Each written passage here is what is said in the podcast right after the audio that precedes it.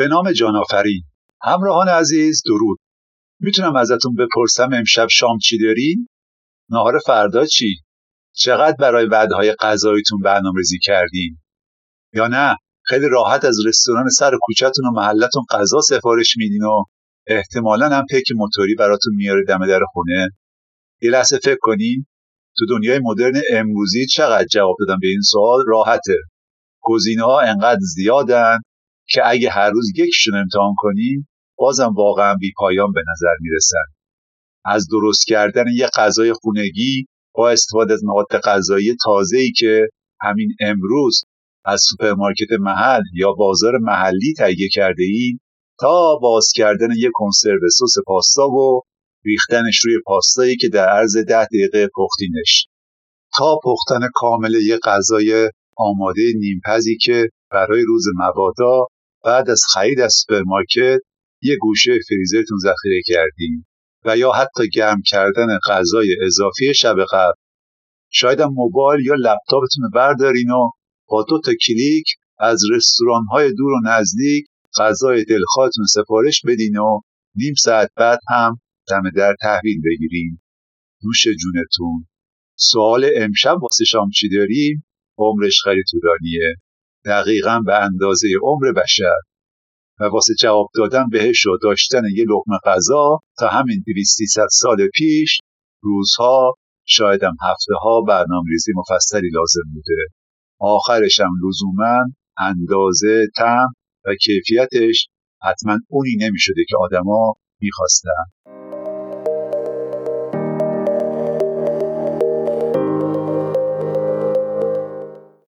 بهتون خوش آمد میگم به اپیزود دهم پادکست چیزفهم.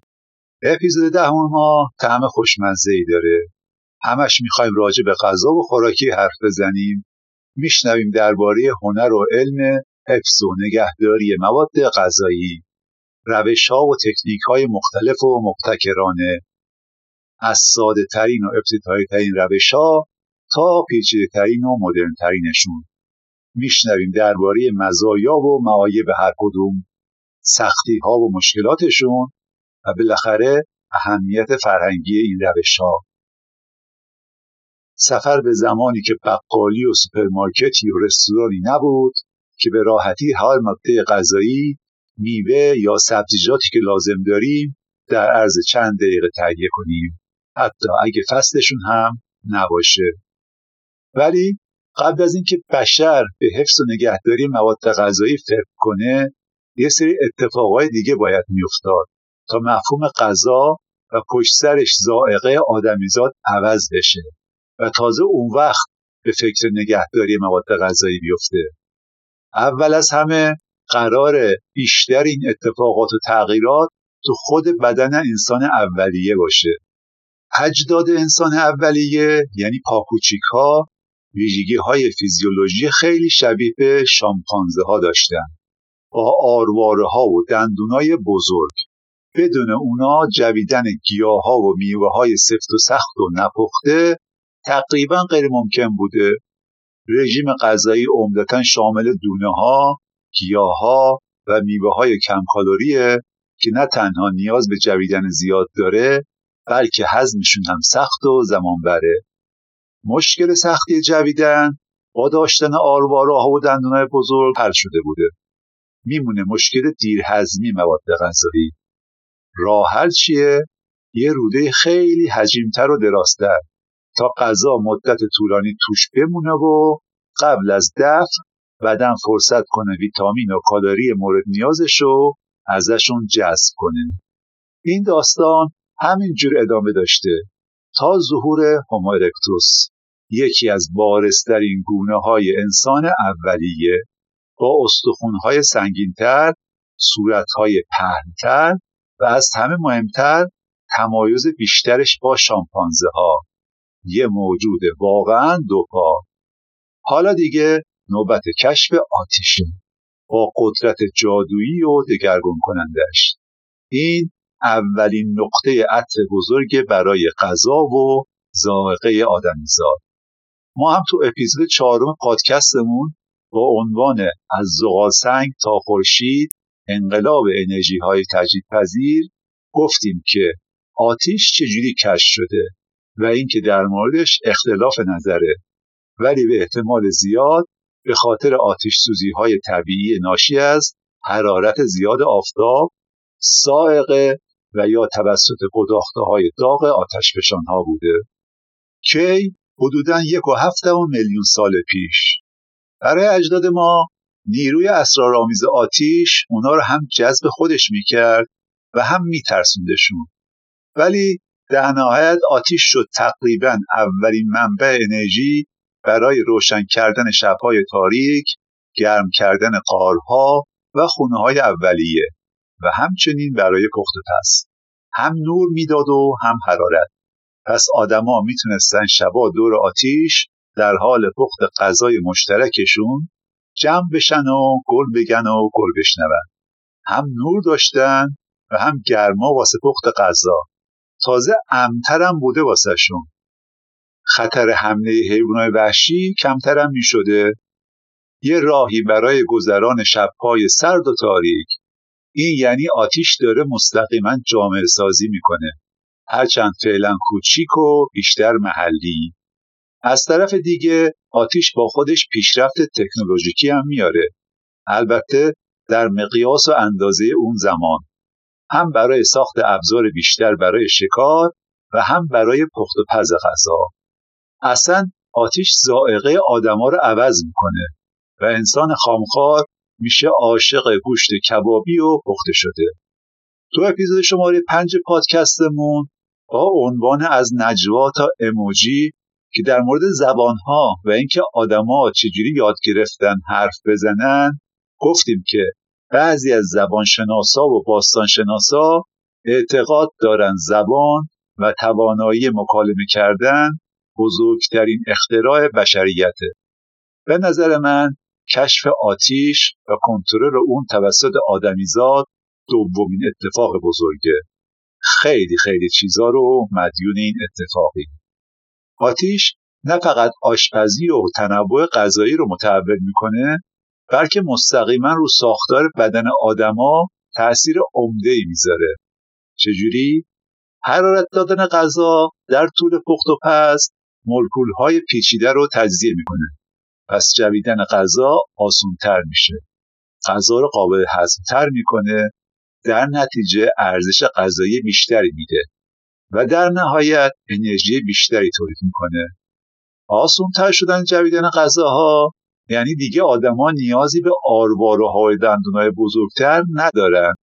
پس یواش یواش با گذشت زمان آرواره های انسان کوچکتر شدن و دندون ها به ویژه دندون های آسیاب در مقایسه با نسل های قبلیشون هم آب رفتن و هم استحکامشون کمتر شد دیگه چی؟ تا حالا به یه شامپانزه نگاه کردین؟ دیدین شکم های بزرگ و آویزون دارن؟ بعید می‌دونم یه شامپانزه با شکم صاف و اصطلاحا شیش pack پیدا کنین اگه یه روز پیدا کردین حتما ببرین برای ثبت تو کتاب رکوردهای گینس دوست داشتین شکمتون اندازه اونا بود البته در زمان حاضر که داشتن شکم صاف و احیانا شیش pack طرفدار بیشتر داره تا داشتن یه شکم آویزون. باور کنین قبل از کشف آتیش و زمان خامکاری آدما شکم آدما از شکم شامپانزه های الان هم بزرگتر بوده. طبیعی هم هست دیگه. به دلیل خام بودن و سختی جویدن غذاها مقدار زیادی از کار هضم غذا میافتاد به عهده شکم. پس آتیش باعث میشه معدهمون و روده هامون کلی حجمش از دست بدن. و در نتیجه شکم کوچکتر و هیکل خشکتر آتیش حتی باعث میشه آدمای اولیه خیلی خیلی پشمالو موهاشون کمتر بشه. چون دیگه آتیش قارها و خونه هاشون داره گرم می‌کنه پس نیازشون به موی زیاد برای گرم موندن به تدریج کم میشه. چون موی کمتر برای انتقال بهتر گرما از آتیش به بدن انسان مناسب تره ولی مهمترین اتفاق قرار یه جای دیگه بیفته. افزایش اندازه مغز و تغییر شکل جمجمه. به خاطر پختن و مصرف یه رژیم غذایی مقوی و پر انرژی انرژی مازاده به دست اومده از بقیه اندام ها تغییر مسیر میده به سمت مغز و باعث رشد نسبتا بیشتر مغز میشه. محاسبات و تخمین های باستانشناسا و اذهانشناسا نشون میده که به خاطر این فعل و انفعالات احتمالا مغز آدم تا دو برابر رشد کرده. حالا آدمیزاد کلی وقت اضافه داره که قبلا صرف در در دنبال غذا گشتن و جویدن غذا می‌کرده. پس با وقت اضافه چیکار می‌کنه؟ فکر و تحلیل. و میره سراغ کارهای کمتر یدی و بیشتر فکری. شاید بتونیم ادعا کنیم که یه جوری هوشمندی امروزمون رو مدیون کشف آتیشی. جمجمه آدما هم تغییر می‌کنه. قبلا مغز کوچیکتر بود آرواروها و دندونا بزرگتر. پس شکل جمجمه خیلی کشیده بود به سمت پایین. حالا مغز بزرگتر شده و جای بیشتری لازم داره. آرواروها و دندونا کوچیکتر شدن و دیگه اون فضای بزرگ قبلی رو لازم ندارن. اینجام شاید بشه گفت شکل تقریبا گرد جمجمه الانمون رو بازم مدیون آتیشی البته بعضی از محققا میگن لزوما آتیش باعث این اتفاقا نشده و فقط کافی بوده آدما ابزار مناسب داشته باشن تا بتونن گوشت شکار رو خورد کنن و فراوری کنن که راحتتر جویده بشه و حذف بشه. ولی تئوری برتر همینیه که قبلش شنیدیم. یه مقدار از اینایی که شنیدیم از یه کتاب بسیار جالب و خوندنی به اسم Catching Fire How Cooking Made Us Human. نمی‌دونم به فارسی ترجمه شده یا نه ولی احتمالا اسم فارسیش بشه کشف آتش چگونه آشپزی ما را انسان کرد؟ نوشته سال 2009 توسط یک دانشمند انسانشناسی آقای ریچارد رانگهام. این آقا یه جمله خیلی قشنگی تو این کتاب میگه. جملهش اینه ما آدما غذا میپزیم چون می‌تونیم فکر کنیم. در ادامه میگه بهتره بگم ما آدما می‌تونیم فکر کنیم چون می‌تونیم غذا بپزیم. یا یه جای دیگه کتاب میگه اگه ما می‌خواستیم مثل شامپانزه ها یا گوریل ها غذای خام بخوریم بیشتر از نصف روزمون صرف جویدن غذای خام می‌شده. دیگه وقت فکر کردن نبود که. بقیهش هم که در به در دنبال غذایی و شکاری. تازه استراحت کردن هم بمونه سر جاش. کی می‌رسی معاشرت کنی با بقیه. و همین دلیل ایشون اعتقاد داره که داشتن قبیله و روستا شهر جامعه ملت کشور و مشابهشون رو مدیون آتیشیم تو بین همه جانورا و حیوانات دیگه ما کمترین زمان رو صرف غذا خوردن می‌کنیم. این یکی از تفاوت‌های بزرگ بین ما و حیات وحشه. این یعنی وقت بیشتر برای فکر کردن. آقای ریچارد رانکام نویسنده این کتاب برای اینکه بفهمه خامخوری رو آدمای اولیه چه تأثیری داشته سالها نه تنها با شامپانزه زندگی می‌کرده و هرچی اونا میخوردن و ثبت و مکتوب می‌کرده بلکه تصمیم گرفته هرچی اونا می‌خورن اونم بخوره. البته بجز چیزایی که شاید چندشاور باشن. یه استفاده مهم دیگه آتیش تو روش های نگهداری مواد غذاییه. ولی قبلش یه موضوع مهم دیگر رو بشنویم بعد میریم سراغ این روش ها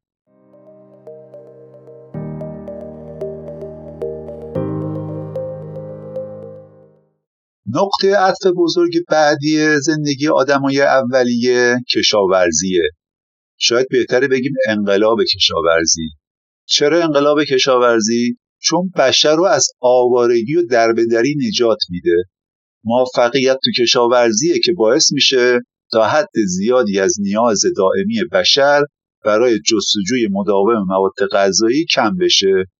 لازمم نبود همه مستقیم درگیر کشاورزی بشن. می‌تونستن تو کارهای دیگه و غیر مستقیم مشغول بشن.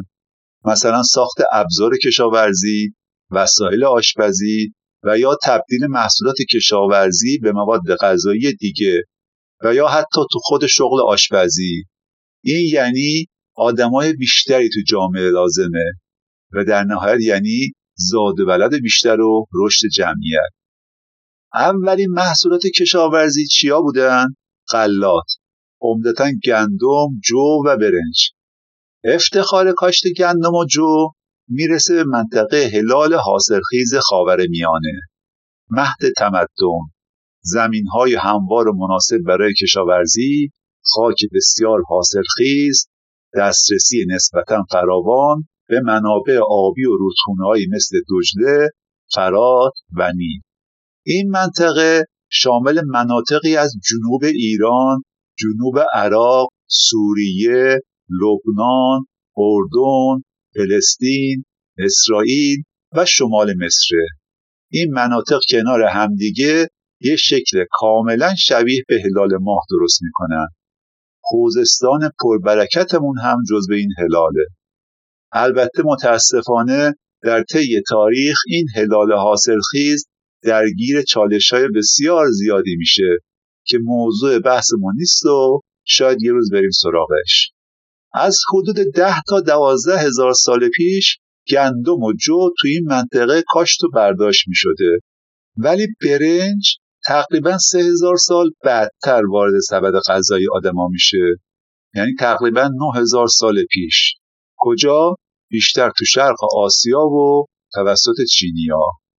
برنج انقدر تو فرهنگ چینی ارزش بالایی داشته که حتی از برنج سیاه برای پرداخت مالیات استفاده می شده. الان شاید برنج برای بعضی یه قسمت جانبی غذا باشه ولی هنوز قسمت اصلی غذای بیشتر از 50 درصد جمعیت جهانه. یعنی بیشتر از چهار میلیارد نفر. فقط یه لحظه تصور کنیم مقدار برنجی که هر سال برای تغذیه این همه آدم کشت و برداشت میشه.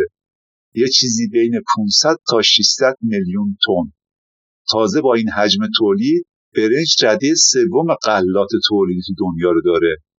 ذرت و گندم با اختلاف رده های اول و دومن. شاید جالب باشه بدونید با اینکه برنج سفید، قهوه‌ای، سیاه، دم کوتاه، دم بلند و جاسمین رایجترین برنجای دنیا ولی بیشتر از 100 هزار نوع مختلف برنج داریم. واسه همین برنج رکورددار تنوع یک محصول کشاورزیه و احتمالا مزه کردن همشون تو عمر کوتاه ما غیر ممکن. تقریبا همزمان با کاشت برنج ولی اون طرف دنیا و تو مکزیک کاشت و برداشت ذرت هم شروع میشه. ذرت هم میشه قوت اصلی تمدن‌های قاره آمریکا از جمله آستک ها و مایه ها.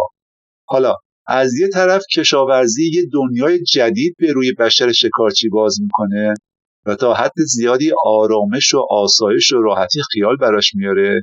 دیگه لازم نبوده دنبال شکار برن و روزها در به در بگردن دنبال شکار و گیاهای وحشی قابل خوردن. ولی از طرف دیگه خوردن هر روزی محصولات کشاورزی به ویژه مواد سرشار از کربوهیدرات و قند واسه بشر گوشخوار یه مشکل بزرگ درست می‌کنه. بیماری های لسه و دندان. قلات نسبت به گوشت شکار از یه طرف قند بیشتر دارن و از طرف دیگه باعث اسیدیته بیشتر دندونا میشن.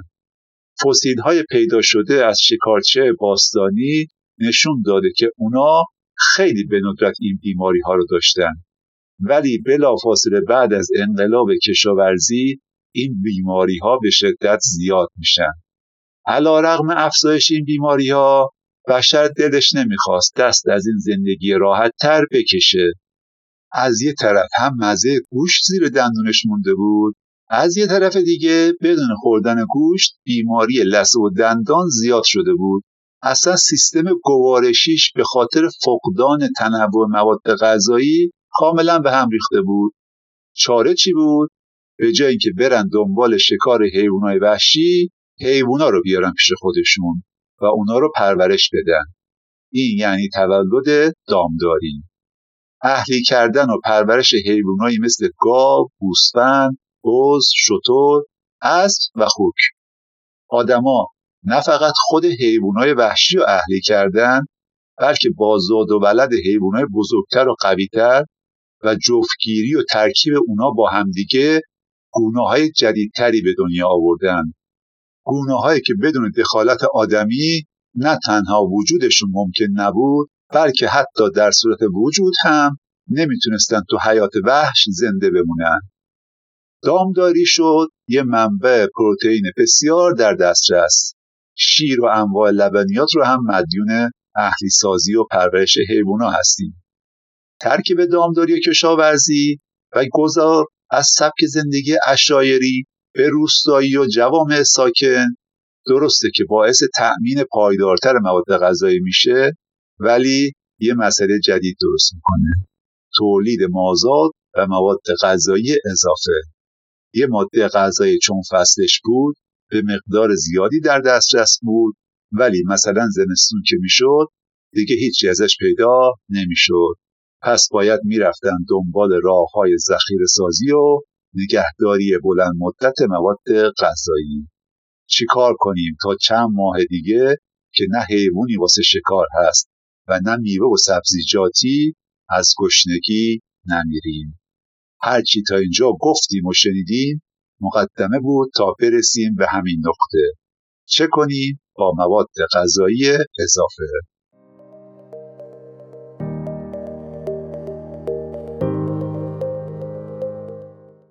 انقدر از مواد غذایی و گوشت و کباب و نظیرشون گفتیم که گشتمون شد. حالا بریم در یخچالمون رو باز کنیم و ببینیم چی داریم. شیر، ماست، پنیر، شاید یکی دو کالباس، یه ماهی دودی، یه تیکه گوشت نمکسود شده، یه شیشه خیارشور، یه قوطی آبجو الکلی یا بدون الکل، انواع سس، کشمیش همه اینا به جز این که همشون خوراکی و انرژیزا یه خصوصیت مشترک مهمی دارن. چی؟ برای نگهداری بیشترشون و افزایش طول عمرشون فراوری شده هستن. شاید با روش هایی که عمرشون به هزاران سال برسه. هممون می‌دونیم که این کارا رو کردن که مواد غذایی فاسد نشن و بشه هفته ها و شاید ماها ازشون استفاده کرد. ولی اصلا چرا مواد غذایی فاسد میشن؟ فساد مواد غذایی یه فرایند پیچیده است. و تحت تاثیر عوامل بیولوژیکی، شیمیایی و حتی فیزیکی. مهمترینشون فعالیت های باکتری ها و کپک ها یا همون قارچ هاست ولی وجود رطوبت، اکسیژن، آنزیم های خود ماده غذایی و سطح اسیدیته ماده غذایی هم باعث فاسد شدن غذا میشه. خیلی وقتا همزمانی اینا با هم سرعت فساد ماده غذایی رو می‌بره بالا. همین الان مطمئن باشین یه گوشه تو خونتون یه سری باکتری و قارچ خیلی آروم و بیصدا از فرصتی که گرما، رطوبت و مواد مغذی واسهشون فراهم کرده با شعر و شوق فراوون در حال پذیرایی از خودشون هستن و به سرعت هم تکثیر میشن. اونا آنزیم هایی تولید می‌کنن که با تجزیه اجزای غذا باعث تغییر تو بافت، رنگ و طعمش میشن. و آخر سر هم اونا رو بدمزه و بدشکل و فاسد می‌کنن. اصلا همین که غذاها تو فضای آزاد باشه و هوا و در نتیجه اکسیژن بهش برسه به خاطر اکسیده شدن یعنی واکنش های شیمیایی بین اکسیژن و مواد غذایی به خصوص روغن ها و چربی ها فاسد میشن. آنزیم های داخل مواد غذایی وقتی اون ماده مثلا میوه یا گوشت زنده هستن یعنی وقتی هنوز میوه از درخت چیده نشده و وقتی هنوز اون حیوانه زنده است به طور طبیعی تو سلول ها تکثیر می شدن و کمک می کردن به رشد میوه یا حیوان و یا سبزیجات ولی حالا چی؟ اونا هنوز فعالن ولی دیگه میوه و سبزیجات یا احیانا حیوان به کمک اونا نیازی ندارن به جاش چی کار می‌کنن؟ سرعت بقیه فرایندهای شیمیایی رو زیاد می‌کنن. رطوبت هم به همه فرایندهای فساد کمک می‌کنه. واسه همین حذف رطوبت یکی از مهمترین روش های نگهداری مواد غذاییه. حشرات و جونده ها رو هم یادمون نره. ممکن تو قلاتی نظیر برنج و گندم حشراتی که وول می‌خورن دیده باشین. اونام یه عامل دیگه خب چیکار باید کرد؟ طبیعتا افزایش طول عمر مواد غذایی با حسب عوامل فاسد کننده و یا حداقل کند کردن اثرشون. آدمیزاد بیشتر از 14 هزار ساله که یاد گرفته غذاش رو برای مدت طولانی نگهداری کنه. جالب این که ما هنوز هم از قدیمی ترین روش نگهداری مواد غذایی مرتبا استفاده می‌کنیم. کدوم؟ خوش کردن ماده غذایی. این اولین راهیه که به ذهن آدمیزاد رسید. شایدم خیلی شانسی شانسی با استفاده از نور و گرمای آفتاب. یه روش خیلی ساده ولی پرکاربرد روش خوش کردن غذا با استفاده از نور و گرمای آفتاب خیلی اتفاقی کشف شده. شاید مثلا یه تیکه گوشت شکار جلوی آفتاب جا مونده و بعد خوش شدن آدما احتمالا از ناچاری و گشنگی یکی دو بار خوردن و گفتن اه این چقدر مزش خوبه. نه تنها مزش خوبه مریضم که نشدیم. پس بیایم خودمون گوشت یا مثلا یه میوه اضافه رو بذاریم جلو آفتاب تا خشک بشه. مصری ها خیلی ساده مواد غذایی رو میذاشتن جلوی نور مستقیم تا رطوبت توشون تبخیر بشه و باکتری ها و قارچ ها محیط مناسب رشد نداشته باشن. هنوزم خیلی از خانواده ها این کارو می‌کنن. و احتمالا هم دیدین و استفاده کردین از انواع گوشت و ماهی ها بگیر تا میوه ها و سبزیجات گوجه فرنگی، انجیر، خرما، کشمش، زردالو، قارچ، سبزیها و کلی مواد خوراکی دیگه. البته طبیعتا روشی مناسب برای مناطق خشک و نیمه خشک با آفتاب نسبتا زیاد. از قدیم هم تو مصر و روم و سراسر مدیترانه استفاده می شده. مشکلش چیه؟ یکیش خوش شدن ناهموار ماده غذایی. یعنی همه جاش به یه اندازه خشک نمیشه. بعدیش آلودگی. مثلا با گرد و غبار حشرات و حیوانات. و آخریش این که این روش خیلی وابسته است به شرط آب هوایی. اگه آفتاب یا هوای خشکی نبوده عملا این راه جواب نمی‌داده. مگه اینکه از آتیش استفاده می‌کردن و یا دودیشون می‌کردن. به موقعش میریم سراغ این روش ها تو مدیترانه یه روش خوش کردن مرسومتر استفاده از باد و چرخش هوای گرم بوده. مثلا تو یونان و روم باستان میوایی مثل انجیر رو با دقت روی قفسهای خشکا میچیدن تا خشک بشن. معمولا لابلاشون هم گیاهای خوشبویی مثل پونه کوهی و آویشن هم اضافه می‌کردن تا عطر و طعم خوبی به اونا بده. یا اینکه ماهیگیرا سیدشون رو بعد نمک سود کردن از تنابا آویزون می‌کردن تا باد و خورشید اونا رو خوش کنن. درست شبیه اون قدیما که مامان بزرگامون رشته خونگی درست می‌کردن. اونا بعد از درست کردن خمیر خمیر رو خورد می‌کردن به تیکه های کوچیکتر. بعد با وردنه اونا رو پهن می‌کردن. آخر سرم با یه دستگاه خونگی رشته رشته. رشته ها رو بلافاصله رو تنابا آویزون می‌کردن تا خشک بشن. رشته های خوش شده ماهها موندگاری داشتن و مخصوص غذاهایی مثل پلو و آش. رشته آش و رشته پلو.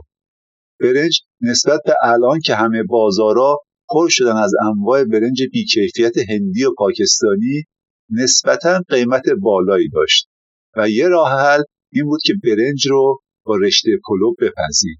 خیلی خیلی هم پلو رو خوشمزه تر می‌کرد.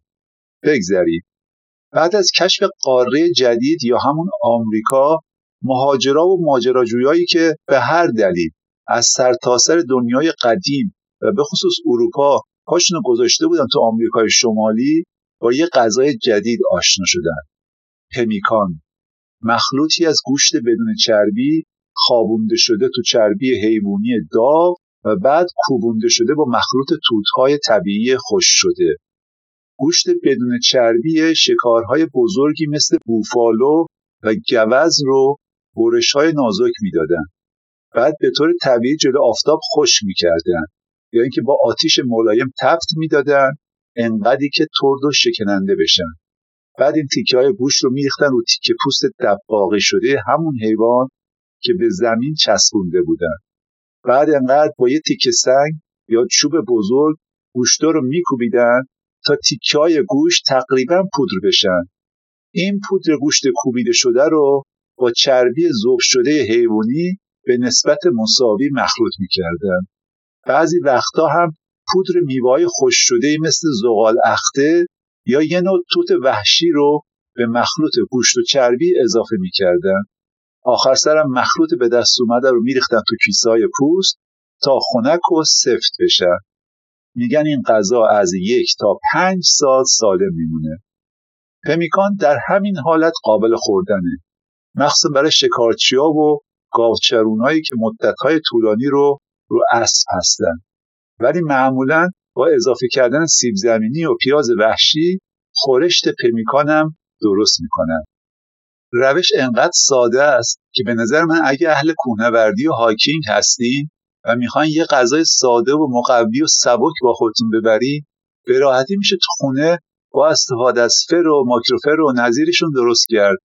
یادم قدیما هم گوشتا رو تیکه تیکه می‌کردن و تفت می‌دادن تا کمی سفت بشن و بشه برای مدت طولانی ازشون استفاده کرد.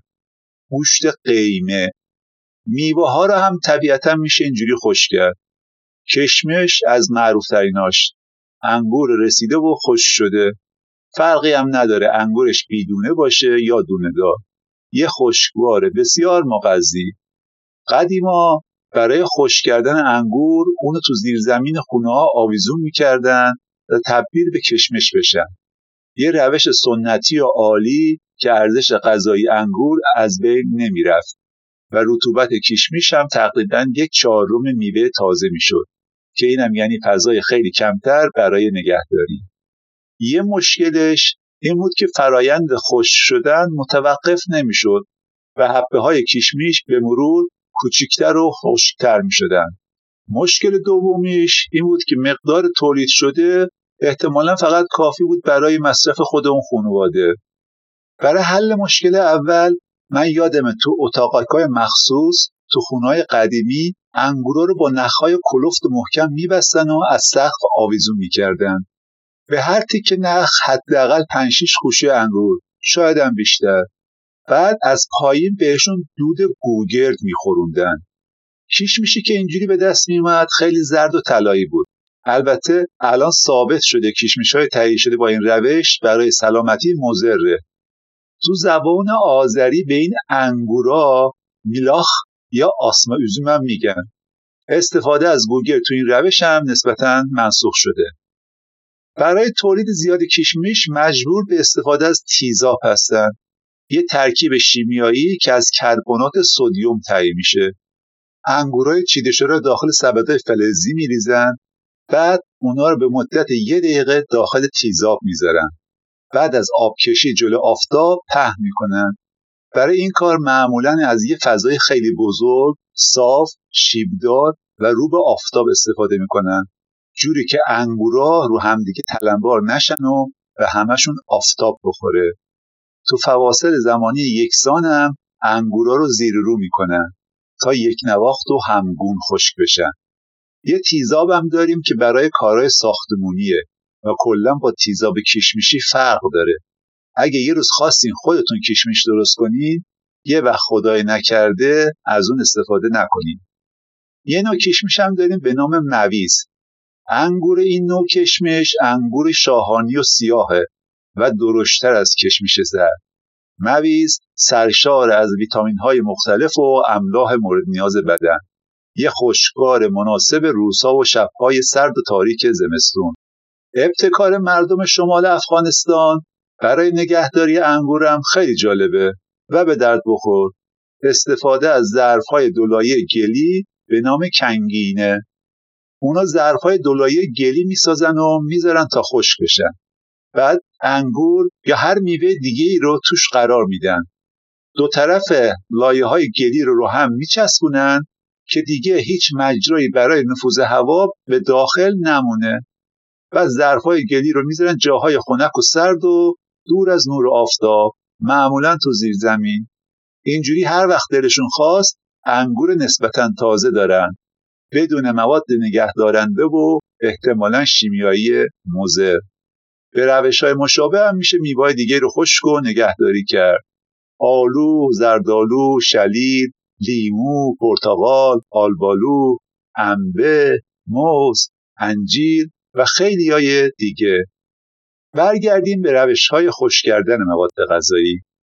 از قرن 18 به بعد انرژی جدیدی مثل الکتریسیته و گاز و نفت وارد خونه شدن و پشت سر اونا انواع و اقسام دستگاه های مختلف پخت و پس از یخچال و فیلزر گرفته تا انواع خوشکن ها همین الان هم بریم مغازه های لوازم خونگی می‌تونی انواع اقسام دستگاه خوشکن خونگی رو تهیه کنی. مدام هم تکنولوژی های جدید بهشون اضافه میشه. مثلا دستگاه های خوشکن با خلا خوشکن انجمادی با اشعه مادون قرمز با میدان مغناطیسی با میدان الکتریکی پالسی و ترکیب اینا. تأثیر این دستگاه چی بوده؟ به تبع خشک کردن سریعتر مواد غذایی توی محیط بسیار کنترل شده. ولی قبل از هر چیز بریم بخش بعد. با یه روش جالب آشنا بشیم. روش چی؟ dry aging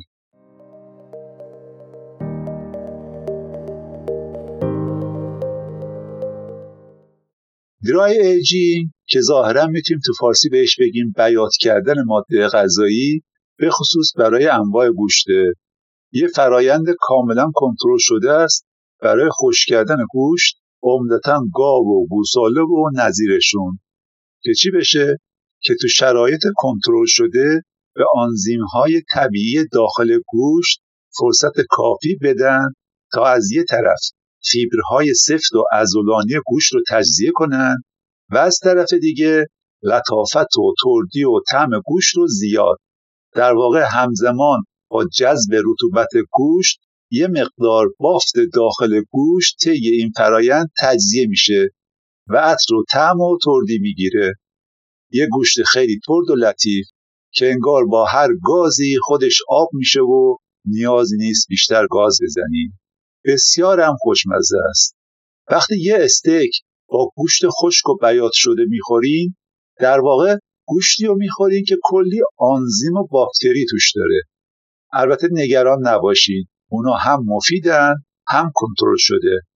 واسه این اضافه شدن تا طعم و عطر خوبی به گوش بدن و همزمان هم مریضتون نکنن. این فرایند گوشتی با محتوای چربی زیاد و به طور همگون و مساوی پخش شده لازم داره.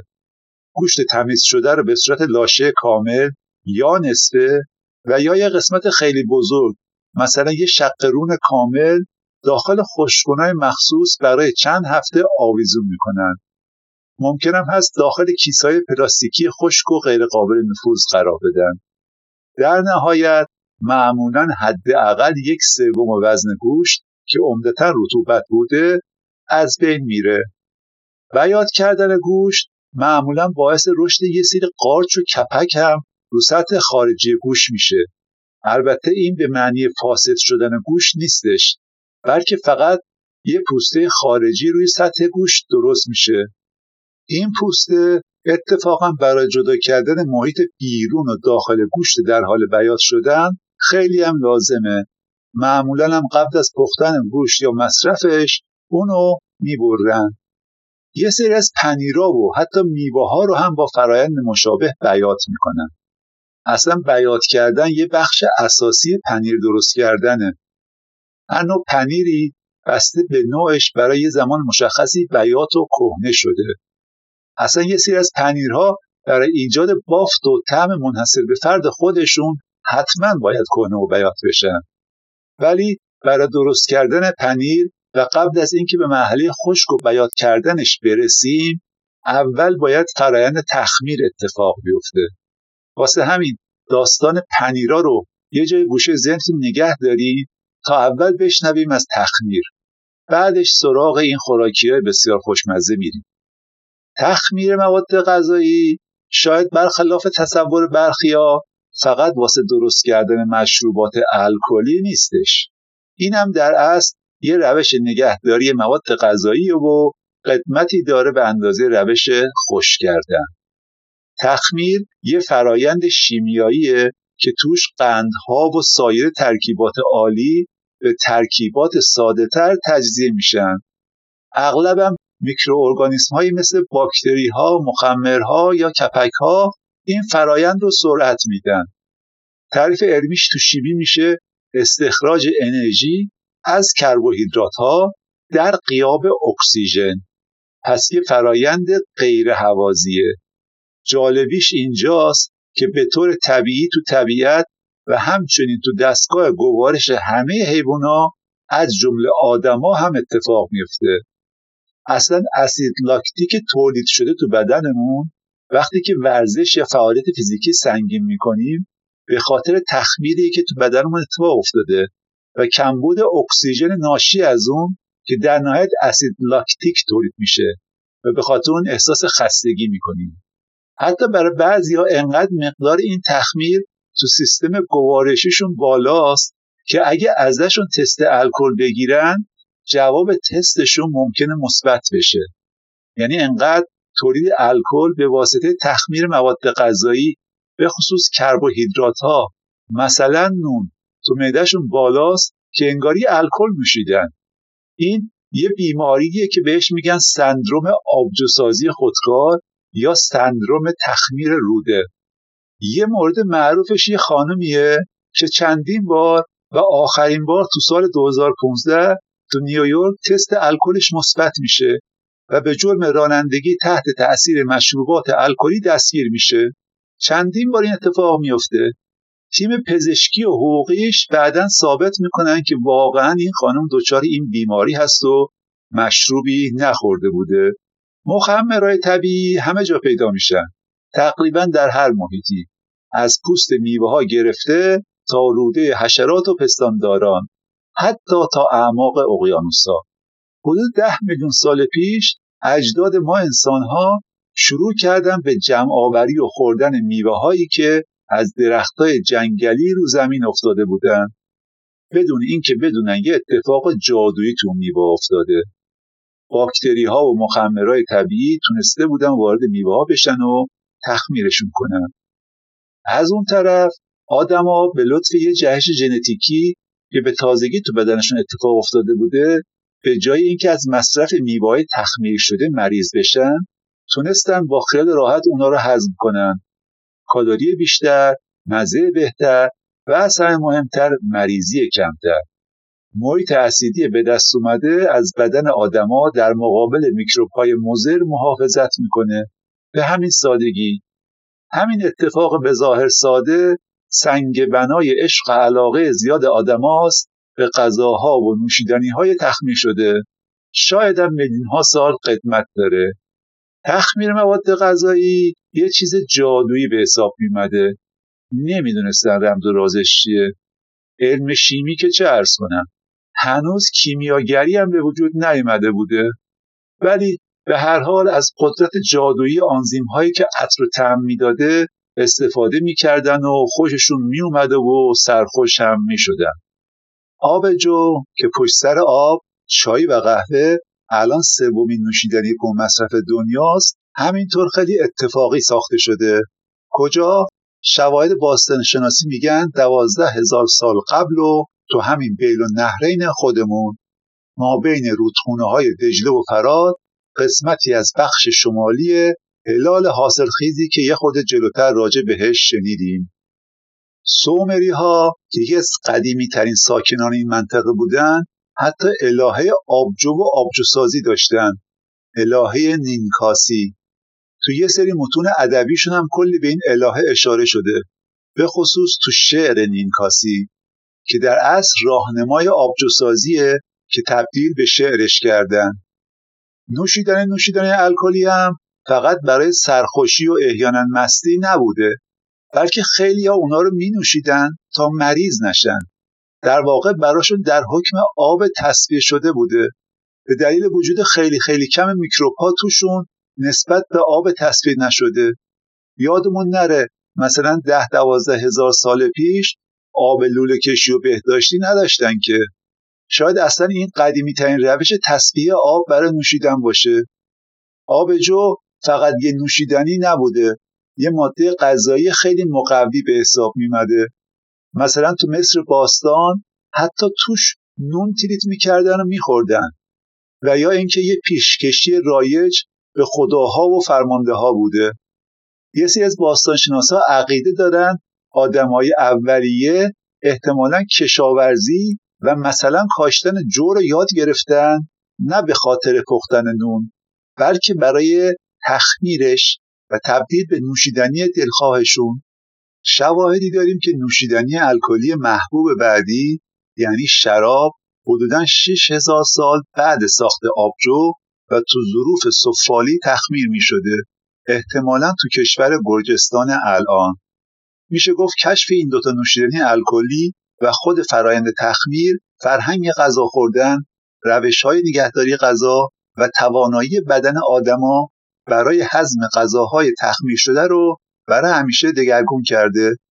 اولیش همون جهش ژنتیکیه که به آدما توانایی هضم غذاهای تخمیر شده رو بدون مریض شدن میده و حتی باعث میشه کالری بیشتری به دست بیارن.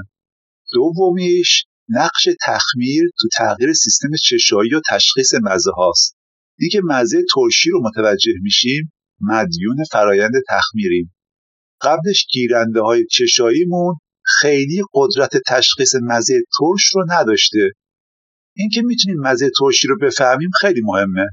یه سیگنالی به مغز که فرایند هضم غذا خیلی زودتر از اینکه ما بدونیم موقع تخمیر شروع شده و ما الان غذای مغذیتر و قابل هضمتری می‌خوریم.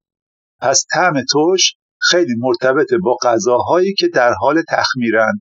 مانند انواع ترشیا، پنیر، ماست و سایر غذاهای تخمیر شده. تو بعضی فرهنگ‌ها و در کنار مزه اصلی شیرین، ترش، شور و تلخ یه مزه دیگه هم داریم اومامی که یه کلمه ژاپنیه به معنی خوشمزه یا طعم مطبوع. گوشت پخته یا سوپ گوشت چه مزه ای میده؟ اومامی میشه همون مزه که گیرنده های چشایی مخصوص خودشو داره اینکه تونستیم این مزه رو تشخیص بدیم هم رابطه مستقیم داره با فرایند تخمیر.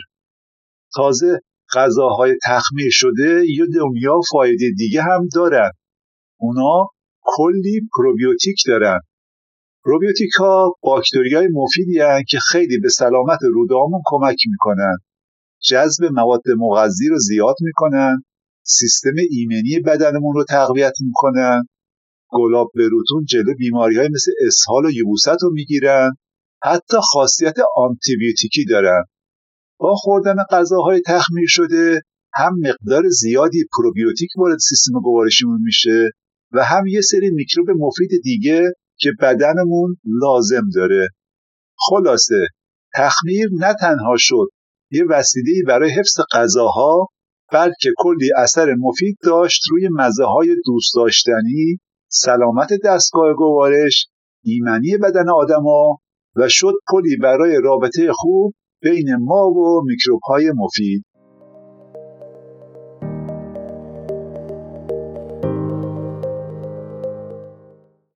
آدما با تخمیر هم نوشیدنی خیلی مغذی درست می‌کردن هم به غذاهاشون موندگاری طولانی می‌دادن. چجوری؟ اولش اینکه تخمیر یه محیط اسیدی درست می‌کنه.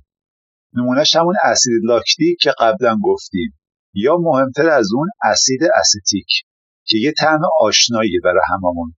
مزه لیموتوش و یا یه مقدار تندترش سرکه. این محیط اسیدی خود به خود جلوی رشد باکتری های مضر رو می‌گیره. انگار یه نگهدارنده طبیعیه.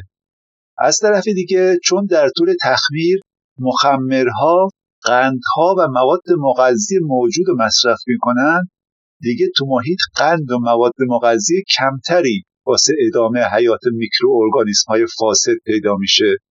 به همین دلیل ساده و رقابت شدید بر سر منابع غذایی میکروب های فاسد کننده غذا کمتر رشد می‌کنن و کمتر تکثیر میشن. دلیل بعدی کاهش اکسیژنه که برای رشد میکروب های مضر و فاسد کننده غذا لازمه. تخمیر تو شرایط بیهوازی که توش اکسیژن محدوده رخ میده. واسه همین دیگه اکسیژنی واسه میکروبای فاسد کننده وجود نداره که بتونن رشد کنن زیاد بشن. در نهایت محیط اسیدیتر میشه که خوشایند خیلی از میکروارگانیسم های فاسد کننده نیستش. اونا ترجیحشون چیه؟ محیط خونسا یا قلیایی.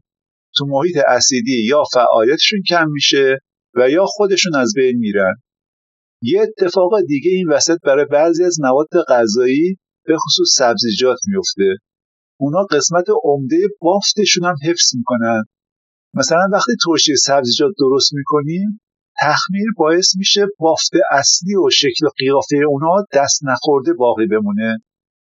کمی ترکتر میشه و برای زمان طولانی سالمتر میمونه. مزایای تخمیر انقدر زیادن که احتمالا یه اپیزود کامل وقت ببره. ما اینجا ازشون رد میشیم. ولی اگه دوست دارین و بیشتر می‌خواین راجبش مطالعه کنین کتاب خیلی کامل و مفید Fermented Foods for Health یعنی غذاهای تخمیر شده برای سلامتی نوشته دیگر دیر راولینگ رو معرفی می‌کنم. از اسمش هم مشخصه. مزاهای یا غذاهای تخمیر شده رو بررسی می‌کنه. ولی کلی هم راه روش عملی میده برای گنجوندن اونا تو رژیم غذایی روزانه یه نمونه خیلی کاربردی تخمیر به درد دریانوردای چند صد سال پیش رسید و خیلیاشون از مرگ نجات داد دریانوردایی که مجبور بودن ماهها و شاید سالها رو کشتی بمونن دچار بیماری خیلی خطرناک اسکوربی یا اسکوربوت می شدن. الان می‌دونیم که کمبود ویتامین C یا اسید اسکوربیک تو رژیم غذایی دلیل بیماری اسکوربوته. اگه ویتامین C کافی به بدنمون نرسه پروتئین کلاژن تولید نمیشه. پروتئین کلاژن اگه تو بدن نباشه بافتها رگهای خونی و پوست ضعیف میشن و آخر سر از هم میپاشن. علائم اسکوربوت خستگی ضعف مفرد تورم مفاصل خونریزی لسه درد مفاصل کمخونی و در نهایت مرگ در صورت عدم درمانه کشتی های بادبانی امکان نگهداری از میوه ها و سبزیجات تازه که منبع اصلی ویتامین C هستن رو برای مدت طولانی نداشتن. رژیم غذایی بیشتر غذاهای کنسرو شده یا گوشت خشک نمکسود شده و یا احیانا ماهی هایی که از دریا گرفتن که توش ویتامین C خیلی کمه. خلاصه اسکوربوت تبدیل شده بود به بیماری شایع و دشمن شماره یک در بین ملوانها و دریانوردها تو سفرهای دریایی طولانی. به خصوص قبل از اینکه بفهمن دلیل بیماری چیه. تا اینکه کاپیتان جیمز کوک دریانورد و کاشف مشهور بریتانیایی یه روش خیلی ساده ولی بسیار مبتکرانه رو استفاده می‌کنه. اون متوجه شده بوده که به هر دلیلی این بیماری به خاطر کمبود سبزیجات تازه است. راه حلش چی بود؟ ترشی کلم. خیلی ساده. کشتی ها رو پر کردن از بشگاه کلم و یه سری سبزیجات در حال تخمیر. انگار نقطه شروع سفرشون ترشی انداختن بوده. همین راه حل ساده و خلاقانه به کاپیتان جیمز کوک اجازه میده تا بره به سه تا سفر مشهور طولانی اقیانوس آرام و به ویژه اطراف نیوزلند و استرالیا و کلی جزیره کوچیک و بزرگ دیگر اونجا کشف کنه و کلی تعاملات داشته باشه با بومی هایی که کسی تا اون موقع از وجودشون خبری نداشته. زندگی نامه این بابا هم خیلی خوندنیه. اگه دوست داشتین حتما سراغش برین. بعد از اینکه تمدنها، فرهنگها و کشورهای مختلف به رمز و رموز تخمیر مسلط شدن انواع اقسام و غذاهای تخمیر شده تو گوشه گوشه دنیا درست شدن که بعضی هاشون شهرت جهانی دارن و بخشی از غذای روزمره خیلیا یکی از معروفتریناش کیمچیه که یه غذای سنتی کره توش پر از کلی سبزیجات نمک زده و تخمیر شده ولی عمدتا یه نوع کلم و تروب کره به همراه پیاز، سیر، زنجبیل و انواع چاشنیا صدها نوع کیمچی وجود داره و ازشون برای درست کردن انواع سوپ و خورش هم استفاده میشه. کیمچی یه غذای اصلی تو هر دو کره شمالی و جنوبی و تقریبا با هر وعده غذایی به عنوان غذای جانبی مصرف میشه. مثال دیگهش کلم ترش آلمانی است. خودشون بهش میگن ساورکراوت با اینکه تو دنیا به یه غذای آلمانی مشهور شده ولی در اصل چینی بوده و یکی از غذاهای اصلی کارگرایی که دیوار بزرگ چین رو می ساختن. تا اینکه حدود دو هزار سال پیش مسافرای جاده ابریشم تو مسیرشون همه جا میبرنش.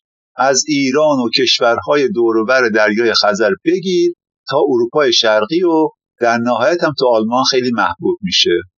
هنوزم کلم ترش چینی تو خود چین خیلی طرفدار داره. ولی مدل چینیش مثل ترشی مخلوط خودمونه که حداقل 5 تا سبزی مختلف توش با کلی ادویه. مزهش هم تنده ولی نه به تندی sauerkraut به جاش sauerkraut به خاطر تخمیر زیاد کلم فوق العاده ترش و تنده. پر از پروبیوتیک ها و ویتامین های C و K ژاپنیا یه چاشنی سنتی دارن به نام میسو.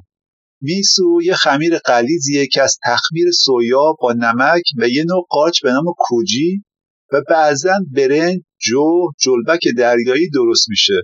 میسو سرشار از پروتئین و ویتامین و مواد معدنی.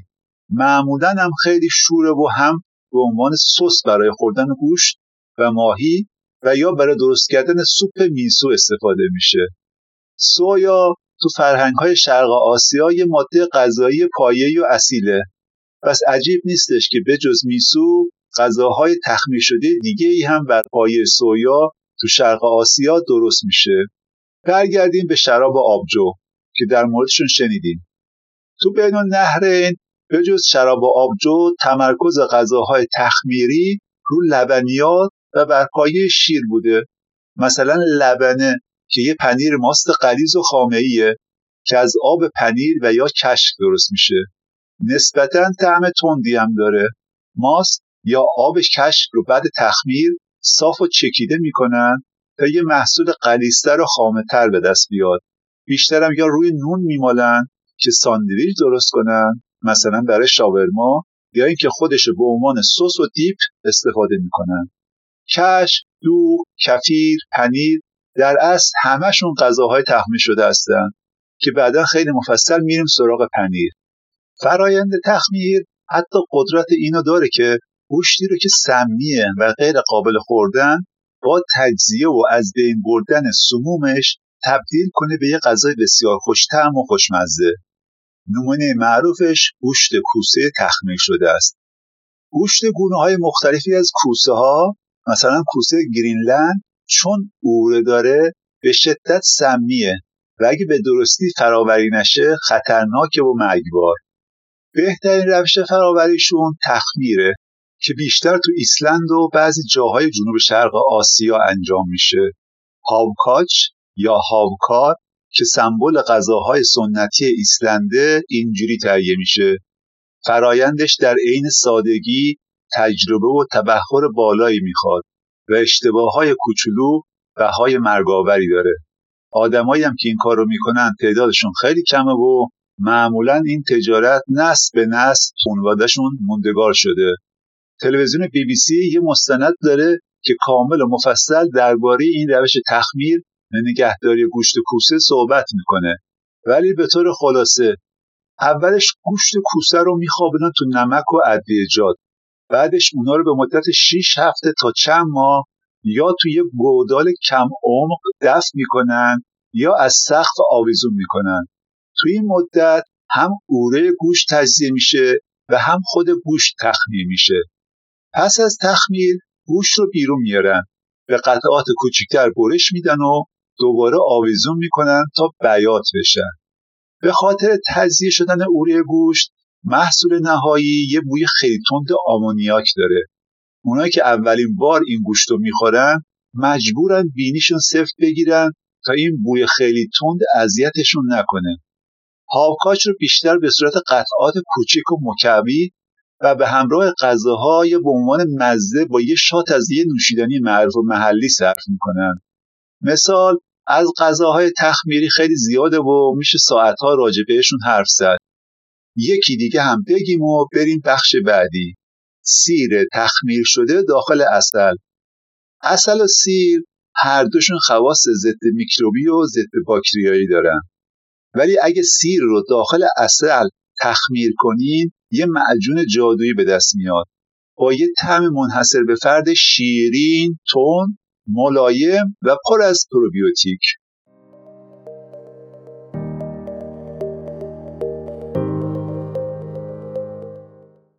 بالاخره رسیدیم به پنیر. این لبنیات لذیذ و خوشمزه و بسیار متنوع. به نظر منی که عاشق پنیرم درست کردنش که حاصل هزاران سال تکامله نه فقط یه علمه بلکه یه هنرم هست. اینکه شیر معمولی رو که شاید خیلی طعم خاصی نداشته باشه و به صورت فاسد میشه رو تبدیل کنی به پنیرهای مختلف با طعم و عطر خاص خودشون و موندگاری بسیار طولانیتر باید هم یه هنر باشه. ولی بشر روش ساخت پنیر رو هم به طور کاملا تصادفی پیدا کرده. احتمالا وقتی که شیر رو تو کیسای ساخته شده از معده حیوانای نشخار کننده مثل گاو هم می‌کردن. به خاطر اون تکون تکون خوردن ها و آنزیم های داخل شیر بدون اینکه آدما متوجه بشن طی یه فرایند طبیعی اولین پنیر تو بین النهرین و در همون سرزمین های هلال سبز ساخته میشه.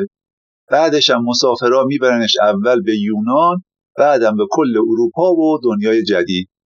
اون زمونا مشکل اصلی شیر فاسد شدن نسبتا سریعش بوده. واسه همین آدما در به در دنبال راههایی میگشتن که این منبع سرشار از پروتئین و مواد مغذی دیگر رو طولانیتر نگهداری کنند پنیر و لبنیات مشابهش این مشکل رو تا حد زیادی حل می‌کنن. ریشه کلمه پنیر تو انگلیسی یعنی چیز می‌رسه به کلمه مشابه لاتینش کیس که به معنی ترش شدن تخمیره. این یعنی از همون زمان ها می‌دونستن که تخمیر یه نقش اساسی تو فرایند درست کردن پنیر. اصلا تخمیر اساس و بنیان هنر و علم پنیرسازیه. دنیای متنوع و غنی پنیرها محصول چگونگی تخمیره. در واقع تخمیر یکی از مراحل اولیه تولید پنیره که توش نوع خاصی از باکتری ها و کپک ها لاکتوز یا همون قند موجود تو شیر رو به اسید لاکتیک تبدیل می‌کنن. مایع پنیر که به طور سنتی از میده حیوانا به دست میاد این مرحله رو خیلی سرعت میده و پروتئین های شیر رو لخته لخته می‌کنه. این لخته لخته ها بعد از جدا شدن و به هم چسبیدن در نهایت کشک جامد درست می‌کنن. وقتی مرحله تخمیر کامل شد کشک ها بیشتر فراورده میشن. مثلا آبکش می‌کنن یا فشرده میشن و اغلب می‌ذارن تا پیر و بیات بشن. این کار واسه اینکه پنیر بافت و طعم مطلوب نوع خاص خودش رو پیدا کنه خیلی اساسیه. توی این مرحله یه لایه بیرونی یا پوست دور پنیر شکل می‌گیره. تشکیل این پوست ضروریه و چند تا کارکرد خیلی مهم داره. به عنوان یه لایه محافظ عمل می‌کنه و پنیر رو در برابر آلنده های خارجی محافظت می‌کنه. به تنظیم رطوبت داخل پنیر کمک می‌کنه و امکان تبادل کنترل شده رطوبت رو با محیط بیرون میده و در نهایت اجازه میده تا فقط یه سری آنزیم های مشخصی روی پوست رشد کنن که این خودش برای تجزیه چربی ها و پروتئین های روی پوست لازمه. آخر هم کمک می‌کنه برای پیر و بیات شدن پنیر. حتی یه سری از پنیرسازا عمدن میکروب های خاصی رو روی پوست کشت می‌کنن تا به طعم دلخواهشون برسن. کسی نمی‌دونه دقیقا چند نوع پنیر تو دنیا داریم. منم هرچی گشتم عدد دقیقی پیدا نکردم ولی احتمالا بین 1500 تا 3000 نوع مختلف باشه. طبیعتا به اندازه هر کدوم از اونا حرف واسه گفتن هست. خیلی هاشون هم گمنام هستن و محلی. ولی یه سری شهرت جهانی دارن. بشنویم درباره چند تا از معروف تریناشون که دیگه تو کل دنیا میشناسنشون. قدیمی ترین پنیر دنیا شاید پکورینو رومانو ایتالیایی باشه که بیشتر از 2000 سال تولید میشه. یه منبع غذایی طولانی مدت و مغذی برای سربازای رومی. اسم این پنیر خیلی با کلاسه ولی معنیش به سادگی میشه از گوسفند. برندش هم به همین اسم ثبت تجاری شده یه پنیر سفت و شور که از شیر گوسفند تهیه میشه برای چند ماه هم آب می‌کنه برای استفاده هم عمدتا رندش می‌کنن و روی غذای مثل سالاد، پاستا، پیتزا و سوپ میریزن. با میوه مثل گلابی، انجیر و سیب هم جفت خوبی میشه و به تب بدون هیچ خوراکی دیگه ای و خالی خالی روی نون. دو تا پنیر قدیمی دیگه و شاید معروفتر از پکوروی نورومانی و ایتالیایی پنیرای گودا از هلند و چدار از بریتانیا هستند. البته این دوتا معمولا از شیر گاو تهیه میشن.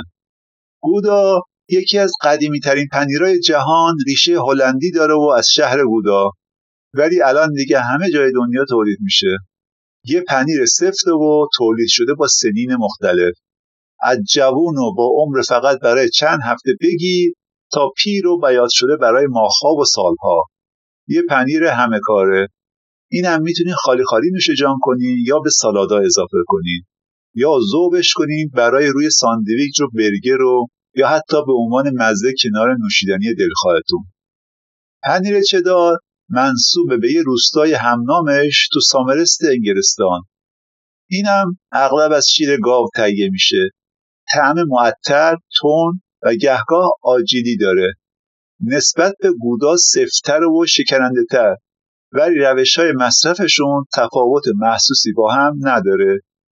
می‌رسیم به بلوچیز یا پنیر آبی که هم طعم بسیار تندی داره هم به خاطر رگه های کپکی آبی رنگش معروفه.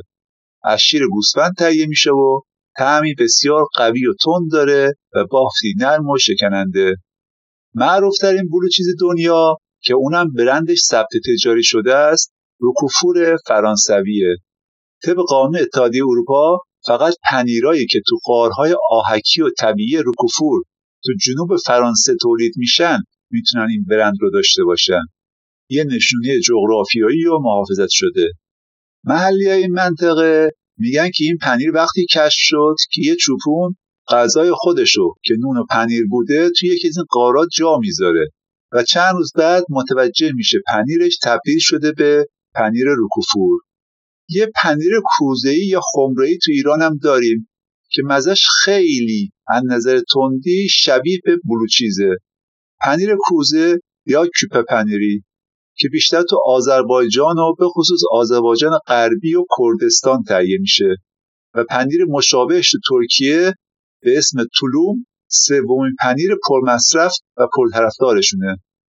شیر خام گوسفندی و بدون افزودن مایع پنیر و فقط با اتکا به باکتری طبیعی و بومی منطقه تبدیل به یه پنیر خیلی تردی می‌کنن. بعدش این پنیرا رو با فشار پر می‌کنن تو کوزای صفالی حسابی هم سفتش می‌کنن. کوزای صفالی رو به شکل وارونه زیر خاک با عمق یک متر برای چند ماه دفن می‌کنن. تا فرایند تخمیر کامل بشه و پنیرش حسابی جا بیفته. معمولا کوزه رو همونجوری می‌برن بازارهای محلی و در کوزه رو باز می‌کنن و از همونجا شروع می‌کنن به فروختنش. از پنیرهای خوشمزه دیگه مثل فتا، پارمزان که ما بهش پارمسان میگیم لیقوان تبریز خودمون و صدها نوع دیگه هم رد میشیم و میریم سراغ روش های دیگه نگهداری مواد غذایی. فقط اینو بگیم که از خوردن غذاها و نوشیدنی های تخمیر شده و البته بهداشتی پرهیز نکنید که با اینکه ممکنه یکم باد معده زیاد تولید کنن یا اصطلاحا نفخ بشین ولی مزایای فراهم کردن آنزیم های مفید و پروبیوتیک ها برای سیستم گوارشیتون به این یه دونه عیب خیلی خیلی میارزه.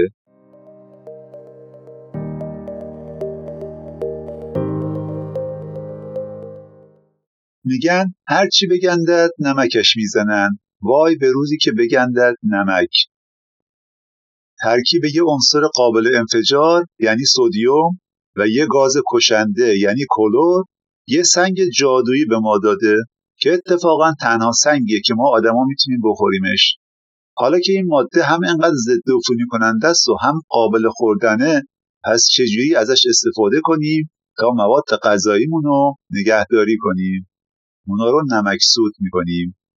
اگه تو یکی از بازارهای میوه و ماهی شهرهای شمال یا جنوب کشورمون قدم زده باشین حتما منظره ماهی های خوش شده و با رنگ قهوه‌ای تیره رو دیدین که از جلو دهنه مغازه ها آویزونن.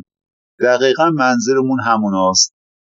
شبیه به خوش کردن با خورشید و گرما نمکسود هم یه راه دیگه نگهداری مواد غذایی با خارج کردن آب و رطوبته. اینجوری محیط برای فعالیت میکروارگانیسم های فاسد کننده غذا نامناسب میشه. اونا آب و دوست دارن و به جاش از نمک متنفرن. البته اگه مثلا گوش رو بعد از نمک سود کردن دودی شم بکنین ماندگاریش خیلی هم بیشتر میشه. از وایکینگ ها تو شمال اروپا گرفته تا بازارهای شلوغ مدیترانه نمک سود کردن همیشه و برای قرنها استفاده شده. نقش خیلی مهمی هم تو تأمین غذاهای دریانوردا تو سفرهای دریایی طولانی مدت داشته و یا حتی برای لشکرکشی ها و کشورگشایی های تمدنهایی مثل رومی ها و امثال هم.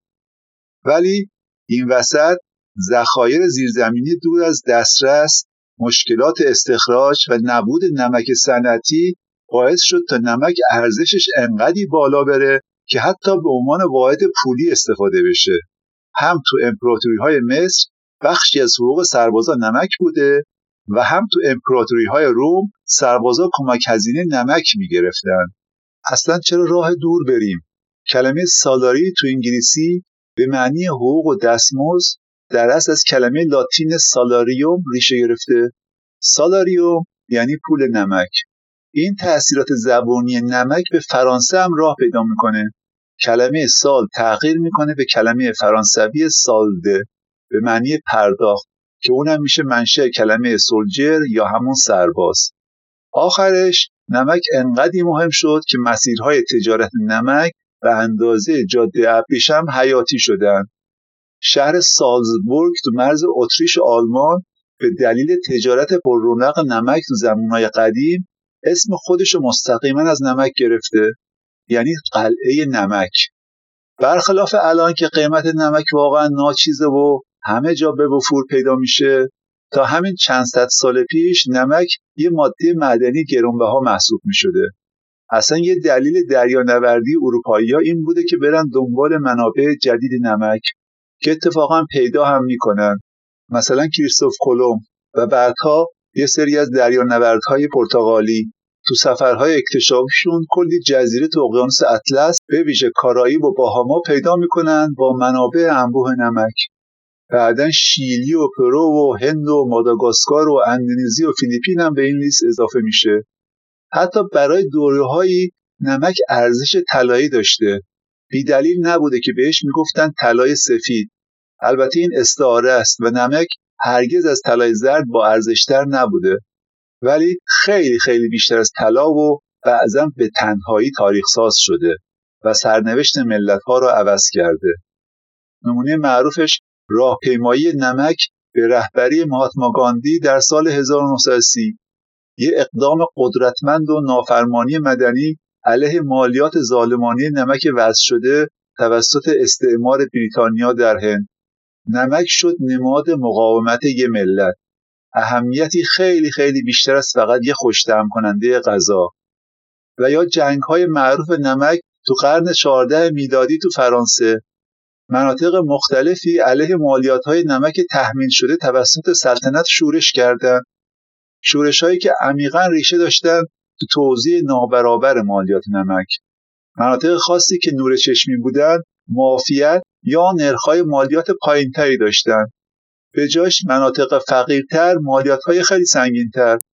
در نهایت این شورش ها و اینکه مردم عادی جرأت کردند علیه سلطنت بیستن دهها سال و به روایتی صدها سال طول کشید و شد نماد نارضایتی مردم علیه سلطنت و شروع تحولات اجتماعی که آخر سر رسید به انقلاب بزرگ فرانسه.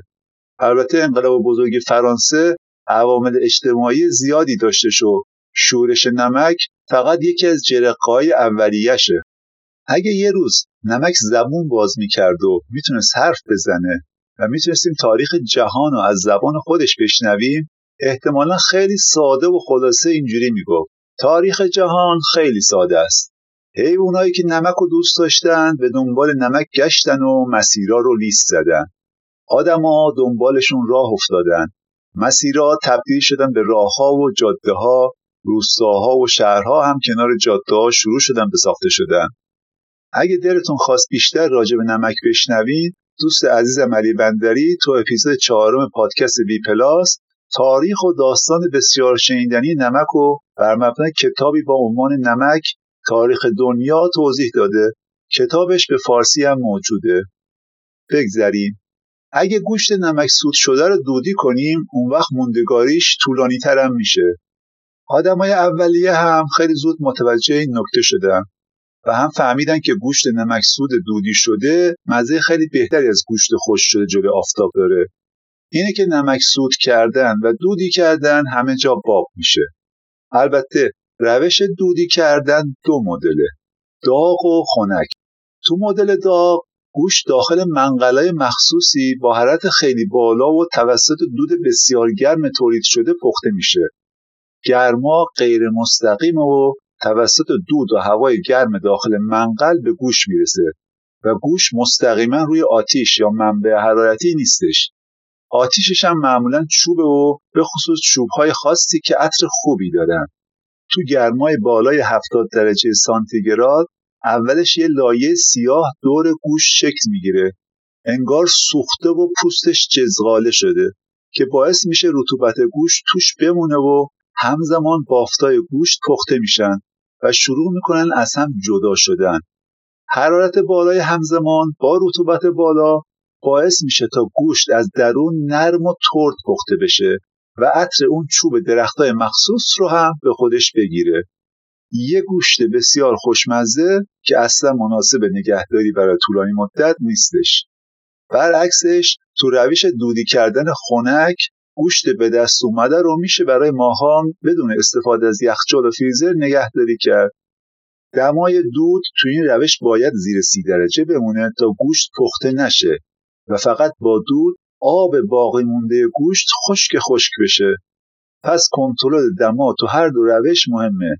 تو یکیش برای اینکه گوشت خوب پخته بشه تو یکیش برعکس هدف اینه که گوشت بدون پخته شدن خشک بشه.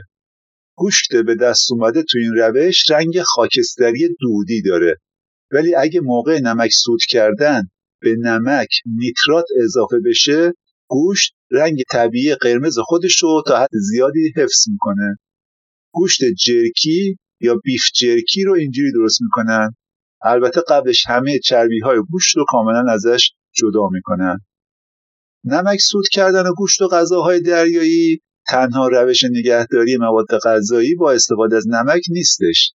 راه های بسیار متنوع دیگه ای هم داریم که تو اکثر کشورها استفاده میشه. سبزیجات تو آب شور یا همون شور درست کردن یا ترشی شور خیارشور و یا نگهداری زیتون و پنیر توی آب شور چند تا نمونهشه یکی هم من بگم که شاید خیلی معروف نباشه. برای تازه نگه داشتن تخم مرغ اونا رو می‌ذارن تو لایه از نمک، خاک رس یا مواد محافظ دیگه. اینجوری از نفوذ هوا و باکتری به پوسته تخم مرغ جلوگیری میشه و بدون یخچال میشه مدت طولانی نگهداریش کرد. یه نکته با مزه درباره نمک سود کردن بشنویم و این بخشم به پایان ببریم. ریشه کلمه جانک فود یا غذای آشغال و بیکیفیت مستقیما برمیگرده به نمک. تو قرن 18 هم دریانوردا عمدتا غذاشون گوشت گاو یا گوشت اسب نمک سود شده بوده که معمولا هم کیفیت خیلی خیلی پایینی داشته. واسه همین دریانوردا اسمشو گذاشته بودن جانک فود و تازه از سال 1970 میلادی به بعده که این اصطلاح برای هر نوع ماده غذایی بیکیفیت استفاده میشه.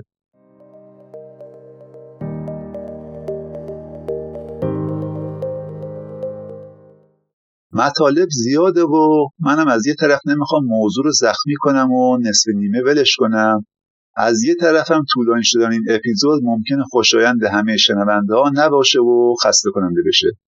اینه که اگه تا اینجا بنده رو همراهی کردین لطفا شنونده بقیه مطالب تو قسمت بعدی هم باشین. تلاش می‌کنیم که به زودی و حتی اکثر تا دو هفته دیگه منتشرش کنیم. عادل پاشایی هستم و از شما بابت همراهیتان در این قسمت پادکست چیزفهم تشکر می‌کنم.